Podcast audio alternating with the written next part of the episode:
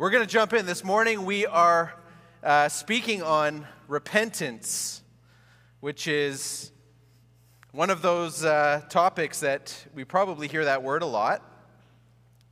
And, and sometimes that word can sound maybe a little bit negative, but uh, just in my time preparing to preach on repentance, it has been extremely um, life giving for me just to to revisit this truth and reality because I think for all of us as followers of Jesus is that this is not a one time scenario. This is, you know, repentance is not something that we do once when we realize that Jesus Christ is Lord of our lives and Savior of our lives. This is something that is uh, constantly taking place in our lives. And, you know, it, it's very uh, pertinent for the series that we're in, talking about becoming like Christ. Obviously, two weeks ago, Nate uh, preached on temptation. Uh, last week, Paul preached on prayer. And so this morning, I'm preaching on repentance, but it's important for us to realize that repentance doesn't run parallel like the concept of prayer, the concept of temptation in the sense of becoming like Christ.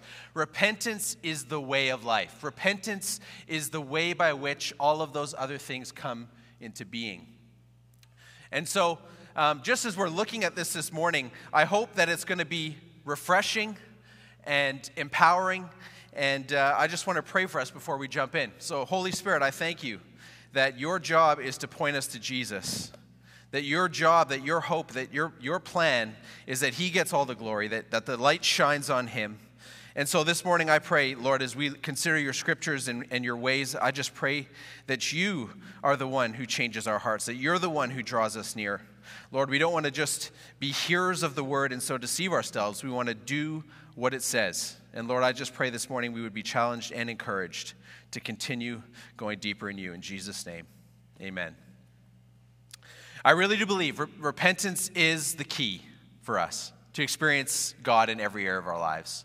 It's, it's one of those things like when you read the scriptures, there's two words there's a Hebrew word and there's a Greek word. The Hebrew, uh, the, the Greek word is the word metanoia or metaneo, uh, which means to change one's mind. We've probably heard that a whole lot. Um, but the word that we don't hear much about is the Hebrew word, which is teshuvah or tshuva, which simply means to return. And so the, the word return, to return, teshuvah, comes more in the Old Testament than it does in the New Testament. Um, but I find it very helpful to understand repentance by looking at both of those, both of those words. And what we're hitting on this morning is the reality of repentance. And repentance, to me, true repentance, is not just changing the way you think, right? Because I think often it's like, repent change the way you think. And yes, it is very true. But true repentance, deep repentance, is when we change the way we think. And ultimately, what happens is it changes the way we act. In other words, it's kind of measurable, you know? And so, what I always like to think about is when I think about repentance, it's not just changing the way we think. If we, if we blend those two, the Greek and the Hebrew, it's like change the way you think and return. And if you go downtown, you're going to see super high rise buildings, right? Super big, tall high rises. And there's one that's usually the most expensive. It's the highest one. And what do we call it? Penthouse. Penthouse. Pent, pent. So I always think for repentance, what is it? Change the way you think and return to the high place. The Bible tells us that God's ways are higher than our ways, and his thoughts are higher than our thoughts. Repentance is about learning how to think the way he does and live the way he did. But I also want to say that repentance and faith go hand in hand. There's something that has to change in our actions when we realize that He is King and He is Savior. And I don't know what your journey is of becoming a Christian. I don't know if you were someone who experienced like you felt like you had willful rejection like in your life before you met Christ. Like you didn't actually want to believe in Christ. That was your predisposition. I don't know if that was your position or if you were just uninterested. Life was good enough. You could just do what you wanted to do. Uh, you know, the idea of submitting your life to Jesus Christ was very inconvenient. Maybe that's you. I don't know. Um, or maybe you just had no idea. You were just ignorant. It was like, you know, I suppose it'd be like me and flying a kite. It's not something I've done a whole lot. I, you know, I wouldn't really, it's not of huge interest to me. And so, ah, it is what it is, right? But some of us didn't come into our faith until one of those three areas was sort of addressed or overcome. And the Bible teaches us very clearly that repentance takes place at salvation, it's a requirement right? When, when Peter is standing on, on the first sermon he preaches after he is filled with the Holy Spirit in Acts 2, he tells um, a whole bunch of visiting Jews, he says, You are the ones who killed Jesus, but God raised him from the dead. And the Bible says that they were cut to the heart and they said, What should we do? And Peter's response, Repent and be baptized. Right? Repent and be baptized. What's he saying? Change what you think. Return to the high reality that Jesus is Lord, that Jesus is the Christ, the Messiah. And so that is the constant call for us as believers, not just when we say, yes, Jesus is Lord and salvation at the time of conversion, but know that Jesus is Christ, Jesus Christ is Lord every single day. Every moment where I have an opportunity to identify, am I Lord or is He Lord? Right? Am I my Savior or is He my Savior? Listen to this Titus 2:11 God's marvelous grace has manifested in person bringing salvation for everyone. This same grace teaches us how to live each day as we turn our backs on ungodliness and indulgent lifestyles and it equips us to live self-controlled upright godly lives in this present age So, what is repentance? And why repentance? Psalm 19 says this The law or instruction of the Lord is perfect, reviving, refreshing, restoring the soul. The message renders it like this The revelation of God is whole and pulls our lives together. The signposts of God are clear and point out the right road. The life maps of God are right, showing the way to joy. The directions of God are plain and easy on the eyes. God's reputation is 24 karat gold with a lifetime guarantee. The decisions of God are accurate down to the nth degree. And this morning, as we unpack um, repentance, I want to draw our attention to the Psalms. Because the Psalms are where we see a lot of um, raw confession, sin, acknowledgement, repentance taking place between God and man. Man and God, I should say. And so, if you're interested, there are, there are sort of scholars have identified that there are seven sort of penitential psalms that we find among the 150 psalms in, in sort of right down the middle of your Bible. But if you're interested in writing them, there are Psalm 6, Psalm 32, Psalm 38, Psalm 51, Psalm 102, 130, and 143. And this morning, I just want to go through Psalm 32. It says this. Blessed is the one whose transgressions are forgiven, whose sins are covered. Blessed is the one whose sin the Lord does not count against them, and in whose spirit is no deceit. When I kept silent, my bones wasted away. Through my groaning all day long, for day and night your hand was heavy upon me. My strength was sapped as in the heat of summer. Then I acknowledged my sin to you and did not cover up my iniquity. I said, I will confess my transgressions to the Lord, and you forgave the guilt of my sin. Therefore, let all the faithful pray to you while you may be found. Surely the rising of the mighty waters will not reach them. You are my hiding place. You will protect me from trouble and surround me with songs of deliverance. I will instruct you and teach you in the way you should go. I will counsel you with my loving eye on you. Do not be like the horse or the mule which have no understanding, but must be controlled by bit, by bit and bridle, or they will not come to you. Many are the woes of the wicked, but the Lord's unfailing love surrounds the one who trusts in him. Rejoice in the Lord and be glad, you righteous. Sing, all who are upright in heart. This morning, I want to address one of the biggest things that humans face, which is guilt. Who here would say you've experienced guilt at a very real level in your life? Most people, everyone, really.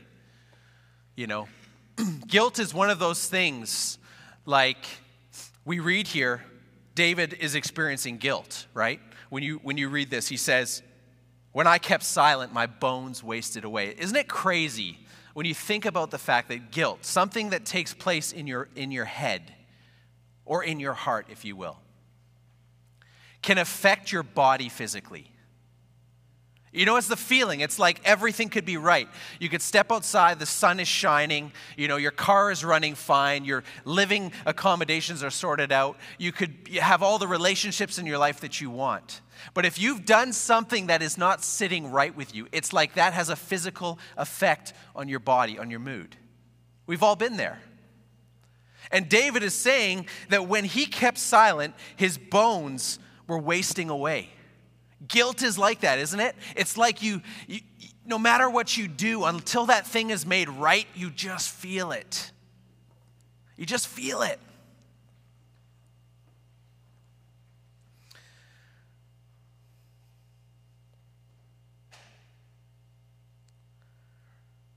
Psalm 32, what we've just read, verse 5 says this Then I acknowledged my sin to you and did not cover up my iniquity. But verse 1 says this Blessed is the one whose transgressions are forgiven, whose sins are covered. You know the story of, of David. Psalm 51, one, one of the penitential psalms, is a psalm where David is crying out to God because he covered up this big, massive sin. He had an affair with a woman. He tried to hide it by getting the husband killed on the front lines of battle. And then after he was killed on the front lines, he had these code words tell me if it did happen, and if it does, okay, let me know. They let him know, and then he takes that woman, makes him, makes her his wife, another wife on top of many, and uh, and then the Bible says that she bore him that child because she actually got pregnant from that situation. And it's a very messy, messy situation. But David, as king, has sort of covered it up because he managed to pull the right strings and hide this scenario. And then Nathan the prophet comes to him, unbeknown to like any of the reality of what's taken place, because God has said, I'm not going to let this slide. And what happens is he shares a picture with David about a two men, you know, one has a lot of sheep and one only has one sheep. You know, one worked very hard for the one sheep and only the one. But then when uh, it came to preparing a meal for someone, the guy with a hundred sheep went and took the man's sheep who only had one, and he slaughtered that sheep and gave it instead of his own. David, what should we do? David, angry, livid. That man will die. What does Nathan say? David, that man is you. I brought you out of the sheep pen. I did this. If you had wanted more, I would have given you more. Right?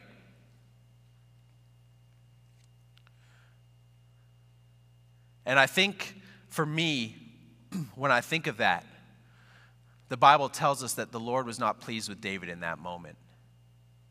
Why? Because he took of another man's, he sinned. But Psalm 51 tells us through that passage that he realizes the guilt of his sin. You know what he says? God, against you and you alone have I sinned. Only you.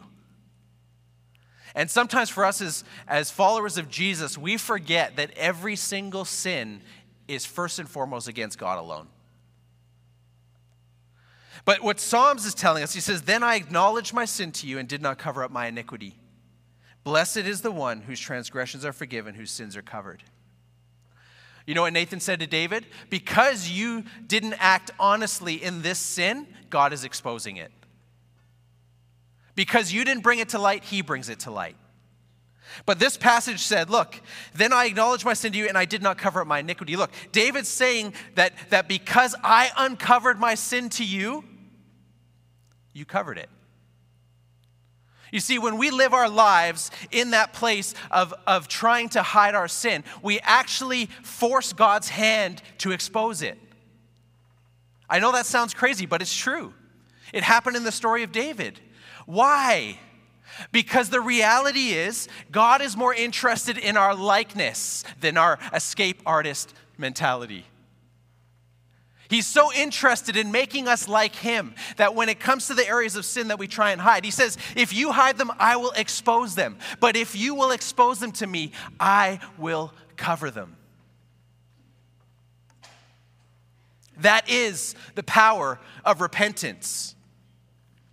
And you know what? If you're, if you're a good Christian, then you probably don't have any sort of um, uh, crazy, explicit sin in your life. And maybe you do. It doesn't matter. It really doesn't matter. What matters is how we live that out through a lifestyle of repentance. You know, you can go back to Genesis 1, 2, and 3. This is like, you know, go back to the garden. BJ loves to go back to the garden. Go back to the garden. Let's go back to the garden. But you know what's interesting about the garden is we see in chapters 1, 2, and 3, every evening, Adam and Eve walked through the garden naked. Right? And the Bible says they knew no shame. Right? They knew no shame. They walked through the garden and it was always okay right? Evening strolls with God, evening strolls with each other, walking through the garden. But then one night, God shows up, and what happens? Adam and Eve swan dive into the bushes. Why? Isn't it so funny? Why did they swan dive into the bushes? They swan dived into the bushes. Why? When God asked them, Where, where are you? We hid. Why? Because we're naked. What? Adam, you're always naked. Right? You're always naked, Adam.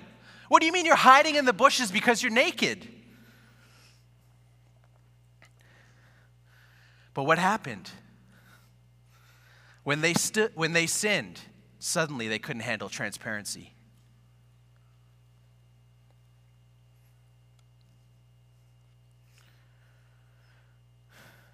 What is nakedness? What is that?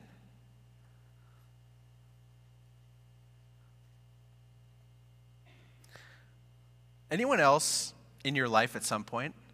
You can be honest because it doesn't have to be current. Remember having this reoccurring dream for like just like this random phase of my life where all of a sudden I was dropped like butt naked in the middle of a city and you don't know what to cover and you don't know where to run? and there's people everywhere? Has everyone, and like, it's kind of like the dream when like your body's walking off the edge of a cliff and you're trying to turn back, but you keep like moonwalking off, like, and then you wake up when you hit the ground, right? They used to say like, if you don't wake up when you hit the ground, you die. It's not true. Um, but has anyone ever had a dream like that? It's like kind of horrific. No one wants to be. Oh, that's all right. Okay, I'm alone. I get it. I get it. But what is it? Nakedness is no control over what people see. Right? No control. None. It's like you put on makeup, right? Hide some blemishes, and if you're not feeling like you're on your game, you know, this, okay, get the baggy sweater. right? All these things, right? Nakedness. You can't control what people see.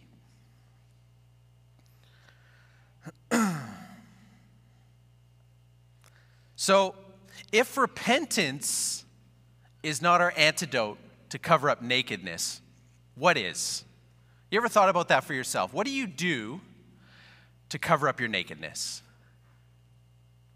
If it's not repenting, are you a blame shifter? Am I a blame shifter? It wasn't my fault.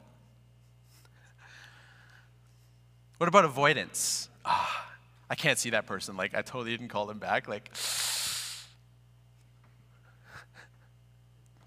You know, you see, text, send the quick text, oh, hey, hey, hey, right? Are you an avoider? Or do you like to numb things with pleasure? Go shopping, buy a lot of clothing, go spoil yourself, get drunk, by yourself at home. No one knows. It's okay, it's cool right? I'm asking honestly, think about it because like so much of the church is like these meetings. We can have these meetings, right? And then it's like, cool, yeah, yeah, you know, can't wait to go home and do the thing I really want to do, right? Or what about criticize others?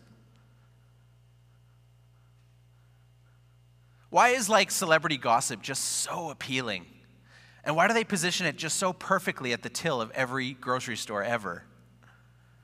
It's like, why? Oh, look, their marriage is falling apart. Yeah, we had a fight, but it wasn't that bad. Like, these guys, they're having second thoughts. I'm not going to deal with my stuff, right?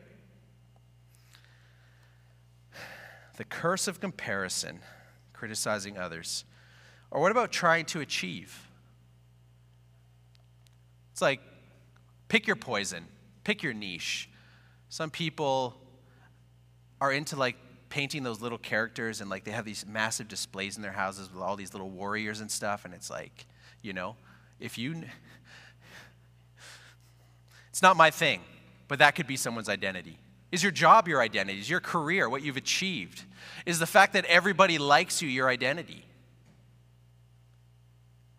does it pay for the guilt that you feel or what about how you look if you care too much about how you look, it's like, oh, come on.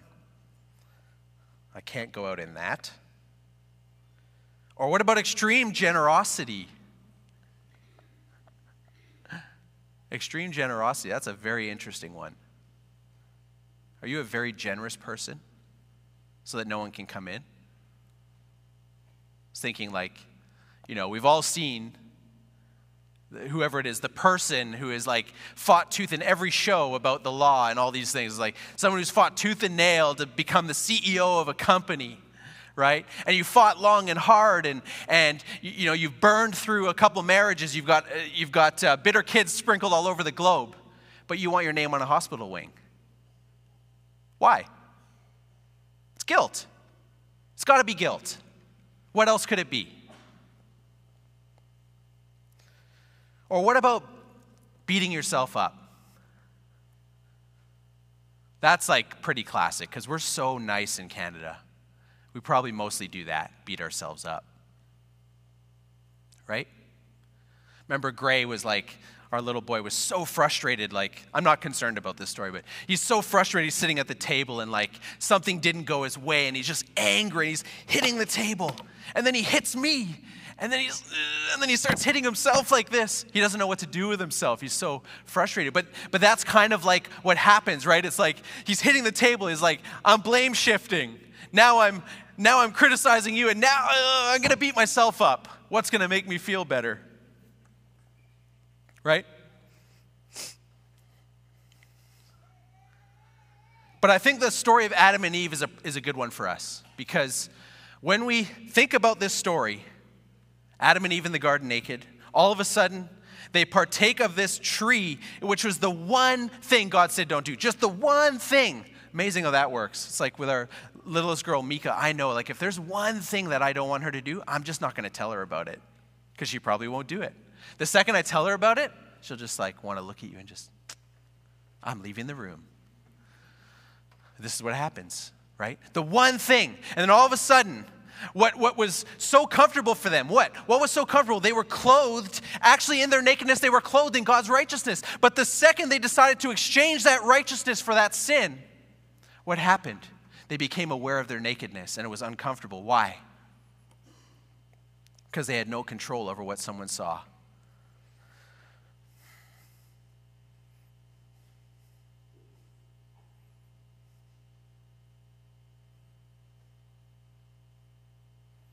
So if you resonated or, or chuckled or something just like you ignored it, something pierced you for a second there about my list of things that, like, oh, is that me? No, that could never be me. Right? The thing for us is like, okay, well, if something if something pricks our heart, we go, okay, this is actually me. Like, you know, whether I want to admit it or not. Here's the thing I think for myself and for most people is when you have this thing in your life that covers up your guilt, the crazy thing is most people know it like around you and around me. They don't really wonder. It's like, oh yeah, that guy, that guy, he works, he's obsessed with his job. Like he works way too hard and nobody sees him and he doesn't have any friendships except work relationships. Yeah, that is, like everybody knows that. But, but it's like, we, we find it so hard to like accept that for ourselves. Why? Because we, th- we actually think we're good at hiding. We think we're really good at hiding. But all we're doing is we're trying to patch up a righteousness that feels a bit broken, aren't we? And, I, and I'm reminded about that thing in, in Psalms where it says, God says, you, know, like, if you will expose yourself to me, I will cover you. But if you don't expose, if you cover yourself for me, I actually can't help you. I have to expose it because I want to make you like me. And the only way that happens is if you lay those things down, those false identities, those, those false coverings, that, that patchwork. Right? How about this? For symbolism on this picture, Ezekiel 16, God speaking to Israel. He says this On the day you were born, your cord was not cut, nor were you washed with water to make you clean, nor were you rubbed with salt or wrapped in clothes. No one looked on you with pity or had compassion enough to do any of these things for you. Rather, you were thrown out into the open field. For on the day you were born, you were despised. Then I, the Lord, passed by you and saw you kicking about in your blood. And as you lay there in your blood, I said to you, Live. I made you grow like a plant of the field. You grew and developed and entered puberty. Your breasts had formed and your hair had grown, yet you were stark naked. Later, I passed by, and when I looked at you and saw that you were old enough for love, I spread the corner of my garment over you and covered your naked body. I gave you my solemn oath and entered into a covenant with you, declares the sovereign Lord, and you became mine. I bathed you with water and washed the blood from you and put ointments on you. I clothed you with an embroidered dress and put sandals of fine leather on you. I dressed you in fine linen and covered you with costly garments. That is the call of God, isn't it? If you will expose yourself to me, I will clothe you, I will cover you, I will make you beautiful again. What about Isaiah 61? It says, I delight greatly in the Lord. My soul rejoices in my God, for he has clothed me with garments of salvation and arrayed me in a robe of his righteousness. You know, if you're someone who beats yourself up, let's say, in repentance, the sucky thing about it is that while that might make one of us, any of us, feel better in the moment, it doesn't it doesn't actually help us in the long run. It's like, you ever meet someone who can't shake the guilt that they're under? The problem with guilt is if you live your whole life trying to, uh, what's the word? Um, atone. If you spend your whole life trying to atone for the guilt that you feel from things in the past, your entire future is determined by your, by your past. Everything. Everything that's happened to you. If everything is about, it's like, you know, it's like you can watch like big sporting events and like you can watch people who have walked through it with grace and you can watch people, you're like, oh, like they're just trying to prove something. Like even though they won, they're still not going to live in peace. That's what happens, right? I remember watching an interview of someone in, in a, you know, an intense battle in a sport and they won. And they're screaming at the top of their lungs in the interview, look at me now. But that's the feeling, isn't it?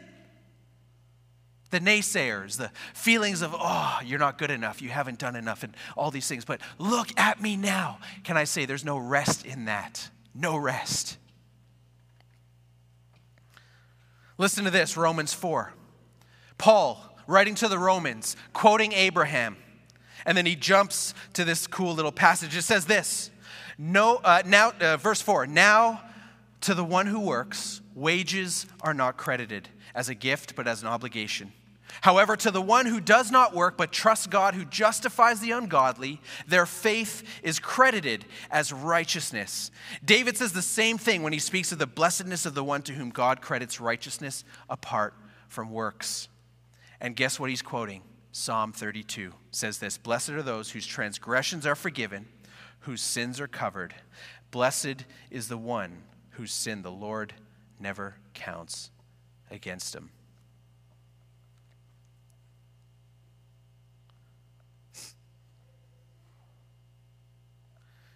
This is, you know, when we're dealing with our own guilt, when we choose something in the natural, your job, your spouse, your, uh, you name it, right? backstabbing others, criticizing others, using what, whatever makeup. Whatever makeup. We all know uh, if you wear makeup, let's say you got a couple big zits on your face. If you wear makeup, you know that while for the daytime that you're out, people are seeing the best possible version of that thing, you know when you go home that makeup's got to come off. Right? You know it. And, and, and, so, what's important for me when I'm reading this is that Jesus is not saying, Look, if you expose yourself to me, I'll put the makeup on, but then when you come home, it's still the same thing. No, no, no, no, no. What Jesus is saying is, I'm not just a cover up. No, I have taken those things. And if you will entrust those things to me, I don't just cover them up. No, I send them somewhere. I send them to someone. I impute them on who? Jesus Christ. Why does that matter? Because the price that Christ paid was enough to wash you and I of that guilt completely. So we don't spend our lives trying to make up for the past. No, we spend our lives moving on from the past into the future, knowing that He hasn't just covered us with makeup, but He has put a garment on us that has completely washed us clean so that we don't even have to go through life without innocence.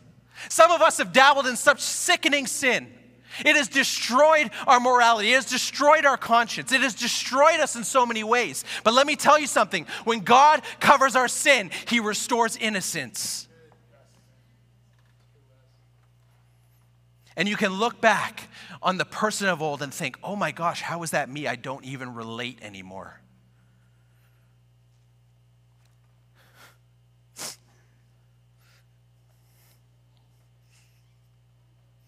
Know, there's this crazy picture that we read in the Gospels. This idea if you will expose yourself, I will cover you.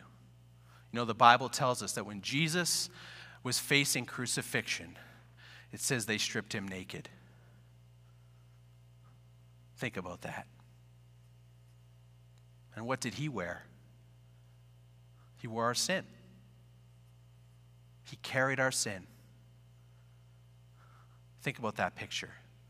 Jesus was stripped naked so that you and I could be clothed. The Bible also tells us that they cast lots for his garment. And it tells us that the garment was woven in one piece. And I was just thinking, maybe you can see that in light of poetry. I was just thinking, the garment of Christ, that one garment that was shed, one woven in one piece. What is that? The one time sacrifice. Jesus Christ laid bare his nakedness so that you and I could be clothed in his garment, sewn in one piece, the one time sacrifice. 2 Corinthians 7:10 says this, godly sorrow brings about repentance that leads to salvation and leaves no regret. But worldly sorrow brings death. What holds us back from embracing his garment, which actually washes us, is when we do it in our own strength. Repentance is not about beating ourselves up. Repentance is a response to the drawing of God. And yeah, sometimes we can go through life and we can ignore the drawings of God, right? But what does David say in that Psalm 32? He says, Don't be like a horse, don't be like a mule who doesn't basically doesn't learn anything. You just that you got a you know this metal piece in your mouth and just pull this way and you go this way and pull this way and go this way. You know, and then you stop pulling and say, okay, now go right, and the horse just stands there, right? Hasn't learned anything, right? That's so you just use force. God is saying, I don't want to just use force in your life. See, see, when we're struggling with big things in our lives, things that are destroying relationships and all this stuff, if we choose to be like a mule or a horse, life is going to be incredibly difficult. Why? Because we're not learning from what God is trying to teach us. We're not learning. We're not, we're not actually walking forward. We're just going, you know, we're not going up the mountain, we're going around the mountain.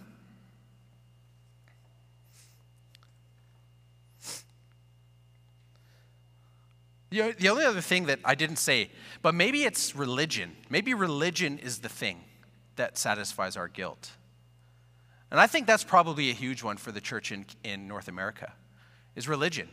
It's like, I've, I've messed up in some areas. I feel guilty. So therefore, like how many times, really, really, come on, honestly, do people show up to church because they did something bad in their week? Come on, it happens all the time. Happens all the time. You know, people that don't show up to church often, all of a sudden you see them when you're like, oh, something's, you know.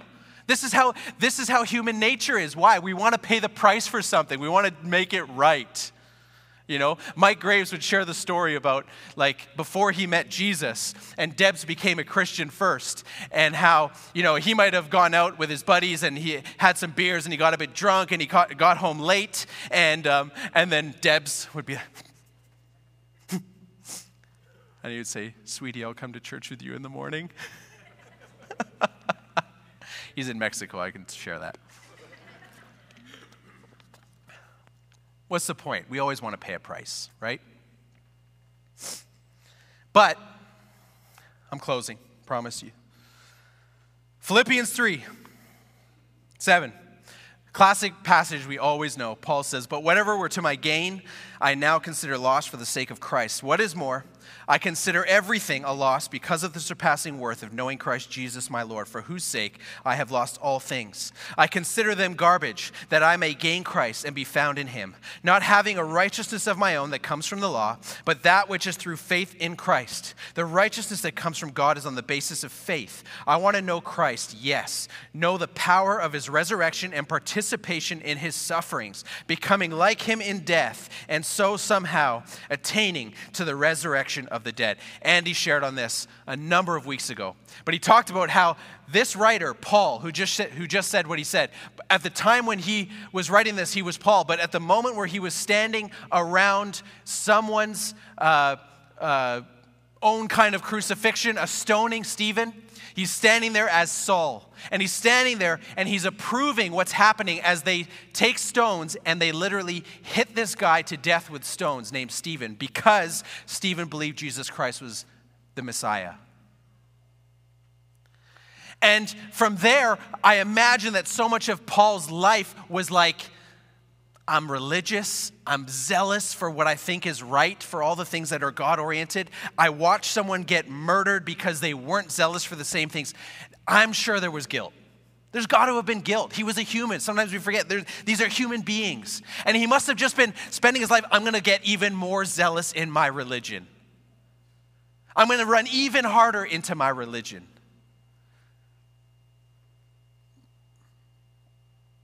And yet, this same writer, when he meets Jesus, says, I consider it all loss for the sake of knowing Christ.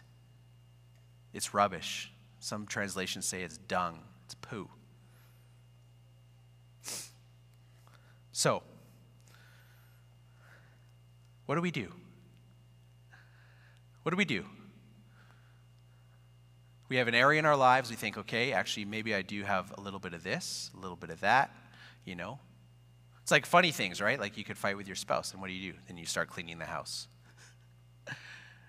Remember someone else sharing that story here. It's like him and his wife would fight, and if she felt she was in the wrong, then she would start cleaning the house, paying the price. I mean, guys, we all do these things. We do it, it happens, it's real life. But then we just, we like to be prim and proper as Canadians and polite and all these things. And then we, we, we wonder why, oh God, we want so much more of you. Yeah, well, how does that happen? It happens through repentance. You want more of Him, we have to become more like Him. Otherwise, we can't handle more of Him. You know? God, fill me up. You're full of junk.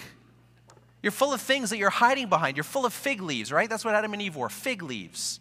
Crazy thing about that story is God makes the first sacrifice of his creation. What does it say? He, didn't he kill some animal, right? And take their skin and make them clothing. But it's because they came out of hiding. So, Psalm 32. A couple simple things we can take away. Um,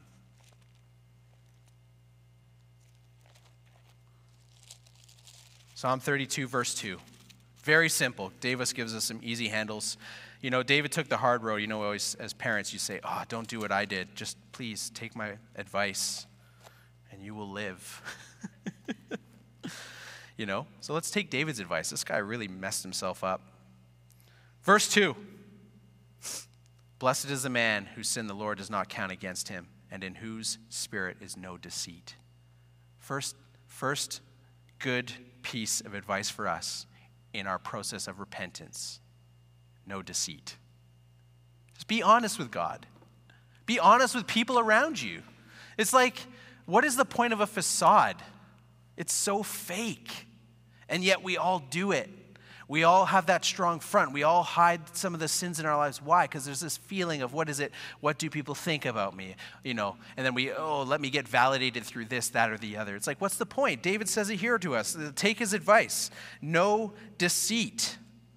Verse 3 and 4 When I kept silent, my bones wasted away.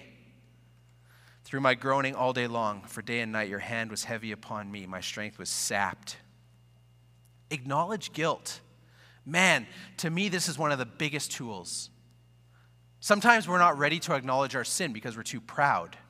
But if we start by acknowledging our guilt, sometimes that opens us up enough to actually see our sin that we can declare that thing. And it's not just so we can go on a witch hunt, you know, obsessing our lives over how, you know, me, me, me, look at me. You know, we just get that'll make us self self-absorbed. It's it's more about it's about him. I want to be like him. Do you want to be like him? What about this? Verse 5. Then I acknowledged my sin to you, and I did not cover up my iniquity. I said, I will confess my transgressions to the Lord, and you forgave the guilt of my sin. See, it's not enough for us to say, Oh, sorry, I lied. God, I'm sorry I lied. That's good. It's not, it's not bad. It's better than not saying it. But why did you lie? What's the motive? What is the reason? What is the fuel? What is the thing that you're getting? What is the fig leaf you're hiding behind? Because if we don't identify the fig leaf, we'll probably never really come out of the bushes.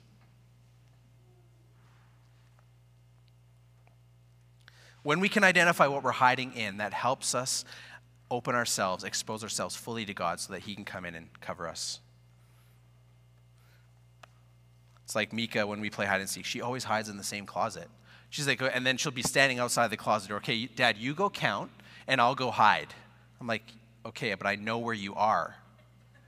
It's like that's kind of like the picture of guilt. It's like everybody knows, but as soon as you're ready to put it to God, it's like He'll come in.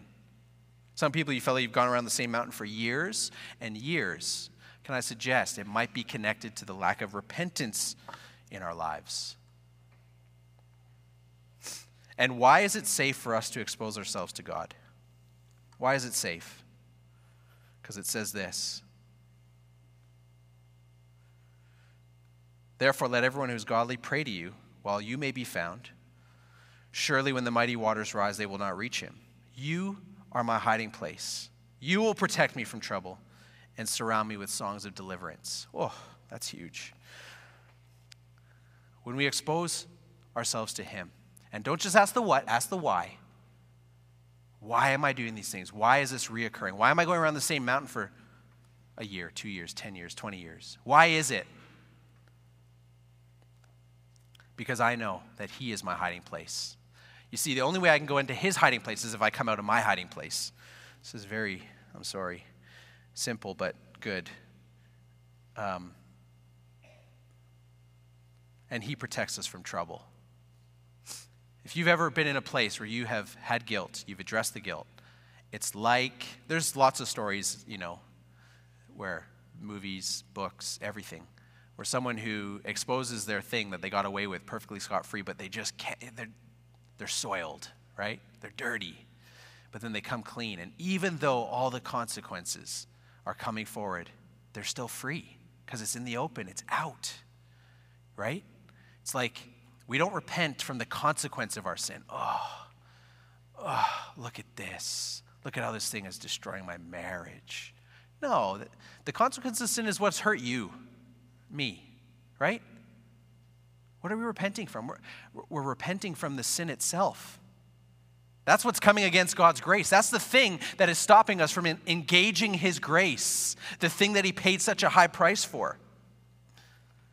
It's not the consequence of sin, it's the sin itself. And why can we expose ourselves to him? Because of his unfailing love. Many are the woes, verse 10, of the wicked, but the Lord's unfailing love surrounds the one who trusts in him. Rejoice in the Lord and be glad, you righteous. Sing, all you who are upright in heart. It's not about a perfectly clean life. It's like sometimes we can hear things like this and think, oh, sheesh, that was heavy. You know, things are great. I'm not going there. No, it's not about a perfectly clean life. It's about having a perfectly clean conscience with God. Because that's where He can work, that's where He can speak, that's where He can move and will and do all these wonderful things that are in His good pleasure to do because He wants to do them.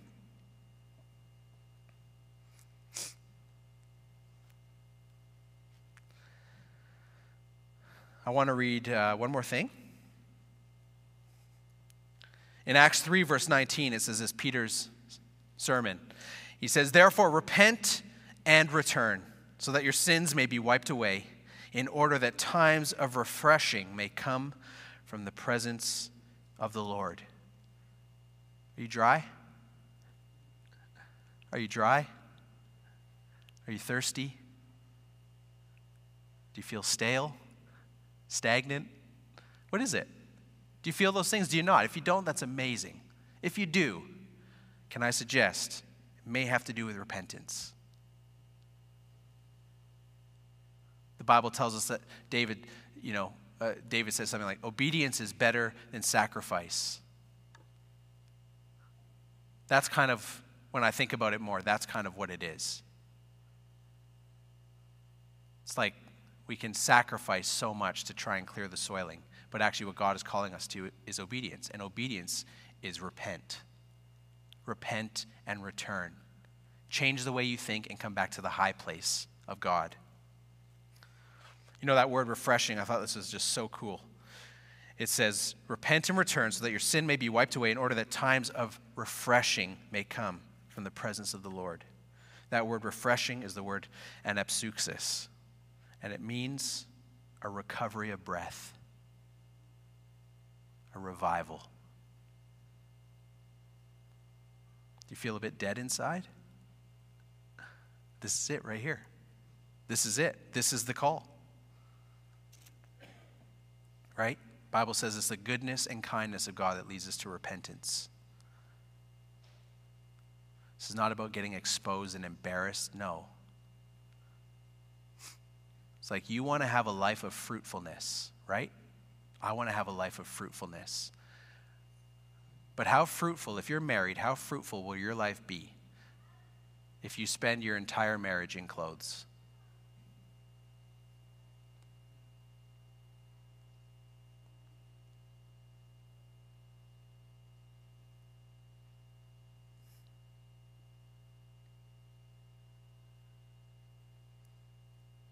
Bible tells us in, in um, Revelation 2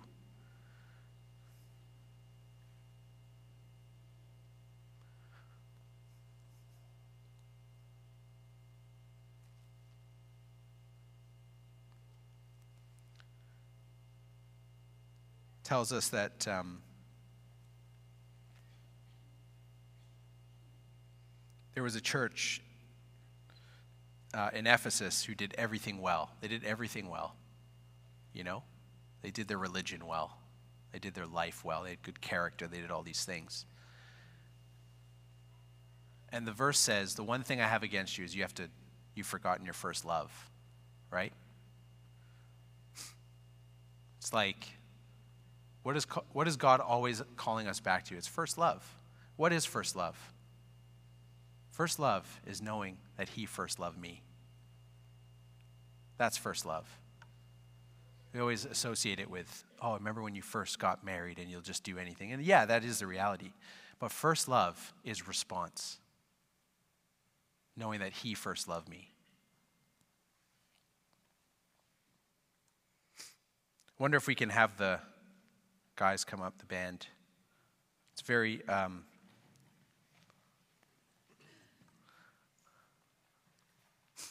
Not very, not very um, hypey, but I feel like God gives us these moments in life where we can respond. And often it's when we're so sick of our guilt.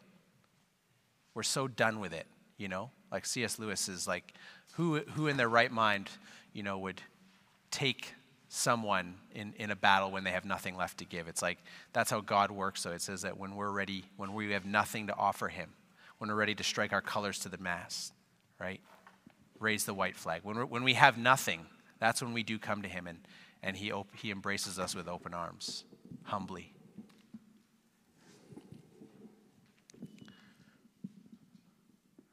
But the call to repentance is a call to humility, you know? Paul shared last week on prayer, and he said, What? Second Chron- 2 Chronicles 7 If my people who are called by my name will humble themselves and pray and seek my face and turn from their wicked ways, I will hear from heaven, forgive their sin, and heal their land. Right? That is the process of repentance. My people, we are his people. Humble themselves, pray, right? Repentance is humility, repentance is prayer. Repentance is seeking his face. Repentance is turning from our wicked ways. And what's the promise? I will hear from heaven, and I will forgive their sins, and I will heal their land. We're crying out to God God, give us the city. God is saying, Give me your heart, and the city will follow. Say, God, use me. God, work with me. God says, Okay, I want to work in you first. Not in your strength, not in your power, not hiding behind fig leaves. No. I have a garment that's been woven in one piece from top to bottom, and I want to clothe you in that. Prodigal son had this big plan when he came running home, right? The son who tried everything the world had to offer. He tried everything. And he came running home thinking he's going to plead his case and cover his guilt and just with the right apology and come in and work his way up and pay off his guilt. What does the father do? Nuh uh. Get over here. Puts a ring, a robe, and sandals on his feet. Why? He says, You have the family name. You never lost the family name. But now it's time to start living like you have the family name. And I'm going to make you the thing that you thought you were going to have to work for. I'm going to start you there. And that is the gospel, isn't it? God starts us where we think we will eventually get to. Where does He start us? Son and daughter. So, if you're a son and daughter, and there's something in this for you, I thought it'd be really cool for us to partake in communion together. Um, and I thought it would be cool if we did it in our Connect groups.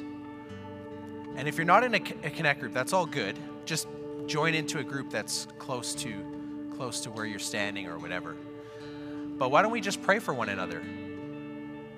And let's partake of, of the body and the bread, the thing that we are celebrating even this morning. He was laid naked so that we could be clothed. That naked body and that spilled blood, that is why we are in the same room together. We don't have to share hobbies, we don't have to share interests.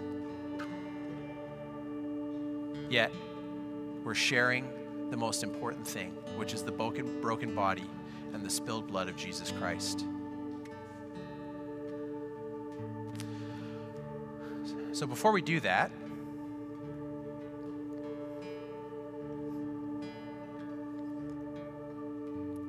feel like if there's someone here that you're hearing this and you're not a Christian, you're hearing this message and maybe your whole life is guilt, maybe you're here because of guilt. I'll ask you do you want to meet Jesus Christ, the washer of guilt?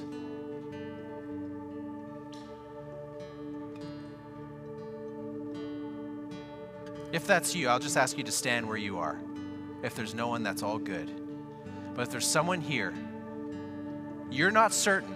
Maybe you did church as a kid, all these things, but you don't have any sense of like assurance of your salvation. You just feel like I'm here and I don't really know where I stand. Maybe you need a radical encounter with Jesus. Maybe that's what you need. And if that's you, you've got history in the church, but you don't have history with Jesus, I want you to stand. And the rest of us, we can just start. Um, if you see some people that are in your connect group, why don't we break bread together, pray together, and uh, we can kind of spread it out all over the room. But let's do that. And uh, Paul, please.